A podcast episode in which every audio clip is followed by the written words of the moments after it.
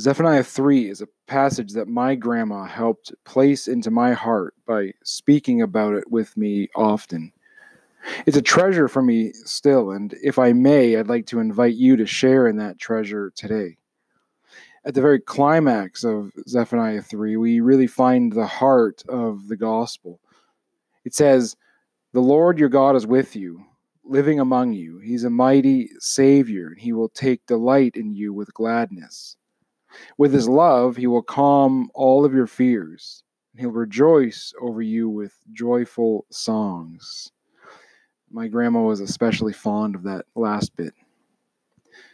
I wonder, will you take time to read that full chapter of Zephaniah 3 today and even try to commit that verse, verse 17, to memory?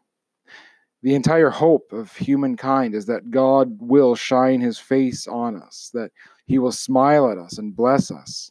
I can't think of any other passage in Scripture that outshines this one with the good news that God will be with us, taking delight in us, smiling at us, and even singing over us.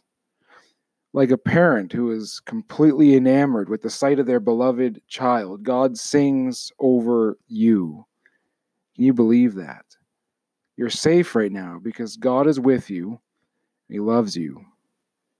In Jesus, the heart of God came to life in this world. Today, we pray full of hope that Emmanuel, God with us, is here. So today, let's pray. O Emmanuel, come. Sing over me, Lord. You came from the heart of God to live with us, and you come to us still today.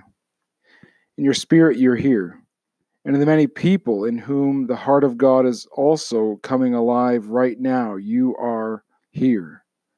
Make me a place where you live each day. Amen.